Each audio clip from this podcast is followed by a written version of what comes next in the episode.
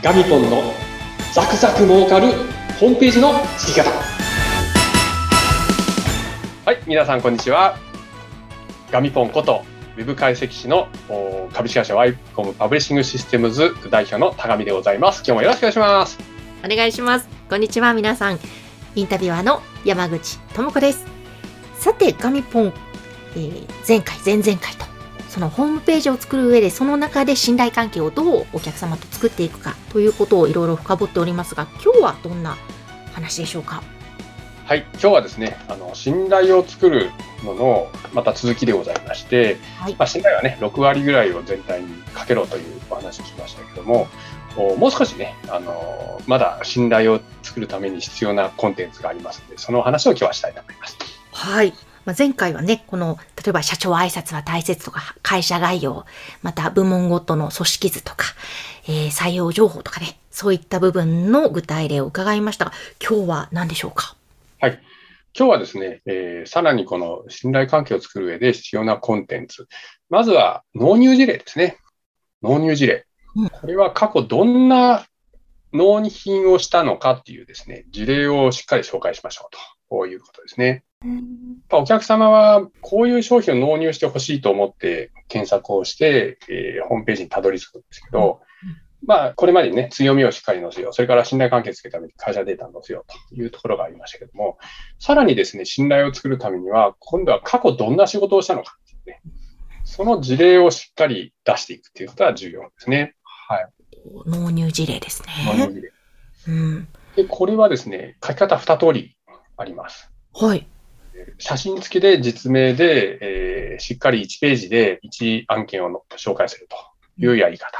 これ一番伝わりやすいですね。写真も載ってますんでね、実名なんで、えー、実際にその実名が載ってて、例えば建物とかだったらね、その現場に見に行くこともできますしね。あと、あの、もうすでに見たことあるものかもしれないし、会社名もね、知ってる会社だったらすごく信頼につながりますよね。なので、実名はすごくポイント高いんですけど、うん、でも実名が出せないケースも結構多いです。例えば、その会社に納品するまでに間に1個、商社さんとか販売店さんとか代理店が入っているケースですね。そういったケースの場合は、たとえメーカーだったとしても、お客さんの名前が出せないことがどうしてもあるので、さっきの写真付きは難しいんですよ。じゃあ、そういう場合はどうするかということなんですけども、おすすめの方法はですね、納入事例の一覧表を作ります。はい。はい、一覧表。で、この一覧表はですね、まあ、できれば社名、可能ならですね、あの、実名ですね。実名があって、まあ、所在者は福岡市とか、東京都とかね、まあ、なんとかくぐらいまででいいんですけども、その次に納品した商品名、えー、メーカー名、それから商品の、まあ、できれば型番とかですね。実際の商品のその詳しい商品。そして、あと、その納品した商品の数量とか分量とか大きさとかですね。そういったものですね。例えば電話機だったらメーカー名ですね。パナソニックだったり、サクサだったり、岩崎通信だったり、まあそういうメーカー名があって、そしてその次に商品名があって、えー、アルファなんとかシリーズとかね。で、型番もぜひ載せたいですね。えー、なんとか200とかね、載せたりとかして。で、型番なんで載せるかのがいいかっていうと、型番で検索する人はたまにいるんですよね。あの、見積もり取ってね、相見積もりを取りたいっていう時に。ええ、ね、あの、まあ、我々相見積もり嫌だけど、でも実際みんな取るから言っちゃいますけど、型番でね、同じ商品どっか別のとこ売ってないかなってやる人がいるんですよね。この時に納入事例に型番載せてると、それで検索エンジン引っかかることがある。なので、型番もぜひ載せたいですね。あの、型番がある商品の場合ね。そして、あと数量ですね。まあ、その商品を何台収めたのかとか、あるいは、えー、建物だったらね、あの、何階建てで何平米で総移管面積何何本とかね、まあいろいろあると思うんですけど、まあそういった数量がわかる、規模がわかるものですね。なんで規模がわかるものが必要かというと、お客様の規模って、まあ一人の会社だったり、まあ100人の会社だったり、いろいろあると思うんですけど、まあ自分の会社の規模と同じぐらいの規模の案件をやったことがあるっていうのも少し、その会社と取引するかどうかとポイントになったりするんですよね。ちっちゃい会社、例えば一人で会社始めたばかりだと。いう人が、もう電話機、もう、もう1000人、2000人クラスの大きな会社で拠点が10拠点も20拠点もあるような案件ばっかりやってるっていうホームページを持ってる電話会社があったら、一人の社長は気遅れしてそこに頼めないんですよね。うん。でも、その会社がもう1台から納入しますって言って、えー、1台の会社も3台の会社も1000台の会社も3000台の会社もこう、一覧表に乗ってたら、あ、この会社一人の会社もやってくれるんだということで、安心して相談ができるんですね。このためにもね、規模は結構重要なんですよね。本当に結構細かく載せていくんですね。はい。載せていきます。そこをチェックしますからね、お客さんね。うんうんうん。うん、そこをチェックして、もうすごい重要。うん、だってね、は話しやすいかしにくいかってあるじゃないですか。そうですね。相手にしてくれるかどうかってね。うんいや、本当だ。ね、だって、見てる方はその文字情報とか画像だけですもんね、情報が。やっぱそこまでね、はいしっかりと載せることは大切なんですね。会社がね、しっかりしてて、ああ、この会社すごい重要、もう上場もしてる、すごい立派な会社だと、社長も立派だと、もう社員も何千人もいると。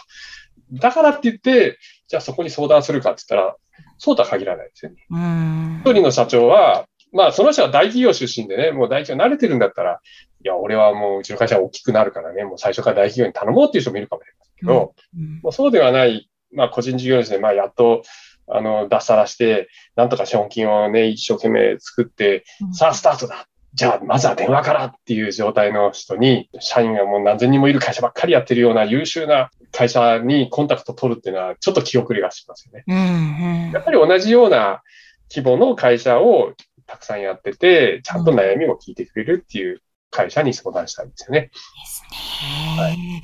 お友達関係もそうじゃないですか。うん、あね、もう例えばもう、もう頭脳明晰だと。もう東大に行くような頭脳を持ってて、うんもう友達もいっぱいいて生徒会社もやるような人が、例えばね、会社に、あの、学校にいたと。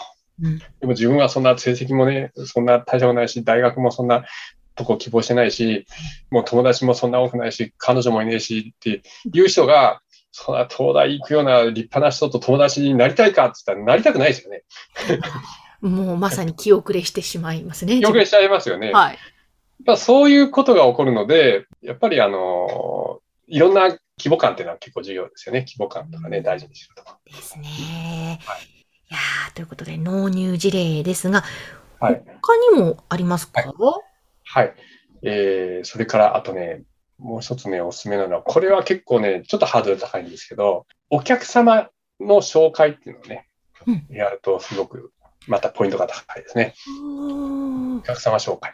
まあ、通販会社でよくね、チラシに必ずお客様の声って載ってますよね。はい。あれと同じことを法人客でもやると、これがまたポイントが高くなりますね。はいお客さんのところにインタビューに行くんですよ。うんうんうんで、お客さんが聞くんですね。あの、なぜ当社とお取引しようと思ったんですか？とかねうん。それから、私どもとお取引する前はどういう風だったんですか？うんうんそして、取引した結果どうなりましたか？今後どういう方針ですかっていうね、5つぐらい項目があるんですけど、それを聞いていくと、あ、このお客さんこんな悩み抱えてて、この会社と取引始めたんだ。えー、なるほどね。あ、で、こういう問題を解決したんだっていうことが載ってると、あ、じゃあ、うちの問題もひょっとしたら解決してもらえるかもねっていうふうにね、なっていくんですよね。はい。いや、それいいですね。確かにホームページに載っていると、はいまたこう、身近に感じられるというか。はい。うんもう、ぐっとこう、距離感が縮まりますよね。ですね。うわ、ほんと、できることっていっぱいありますね、ホームページで。ああります、あります。はい。うんだってね、もう、昔は営業マンがね、相対してそれでやってたんですよ。面と向かってね。今はこのネットの時代なので、ホームページを使って会ってた時と同じような情報を提供しないといけない。うんだからやっぱりね、ホームページ作るときはしっかり出すものをね、全部出すっていうね、えーそういう姿勢は非常に成功するかしないかの大きなポイントですね。はい。ということで、その信頼関係をホームページを見に来てくださったお客様と築いていく、えー今日は、え3番目のお話、また具体的に伺いました。はいでは、ガミポンまた次回も役に立つ情報よろしくお願いします。はい、了解しました。でさて、ガミポンの会社のホームページの URL は番組の説明欄のところに掲載していますので、ぜひご覧ください。それでは来週もぜひ聞いてください。はい、よろしくお願いします。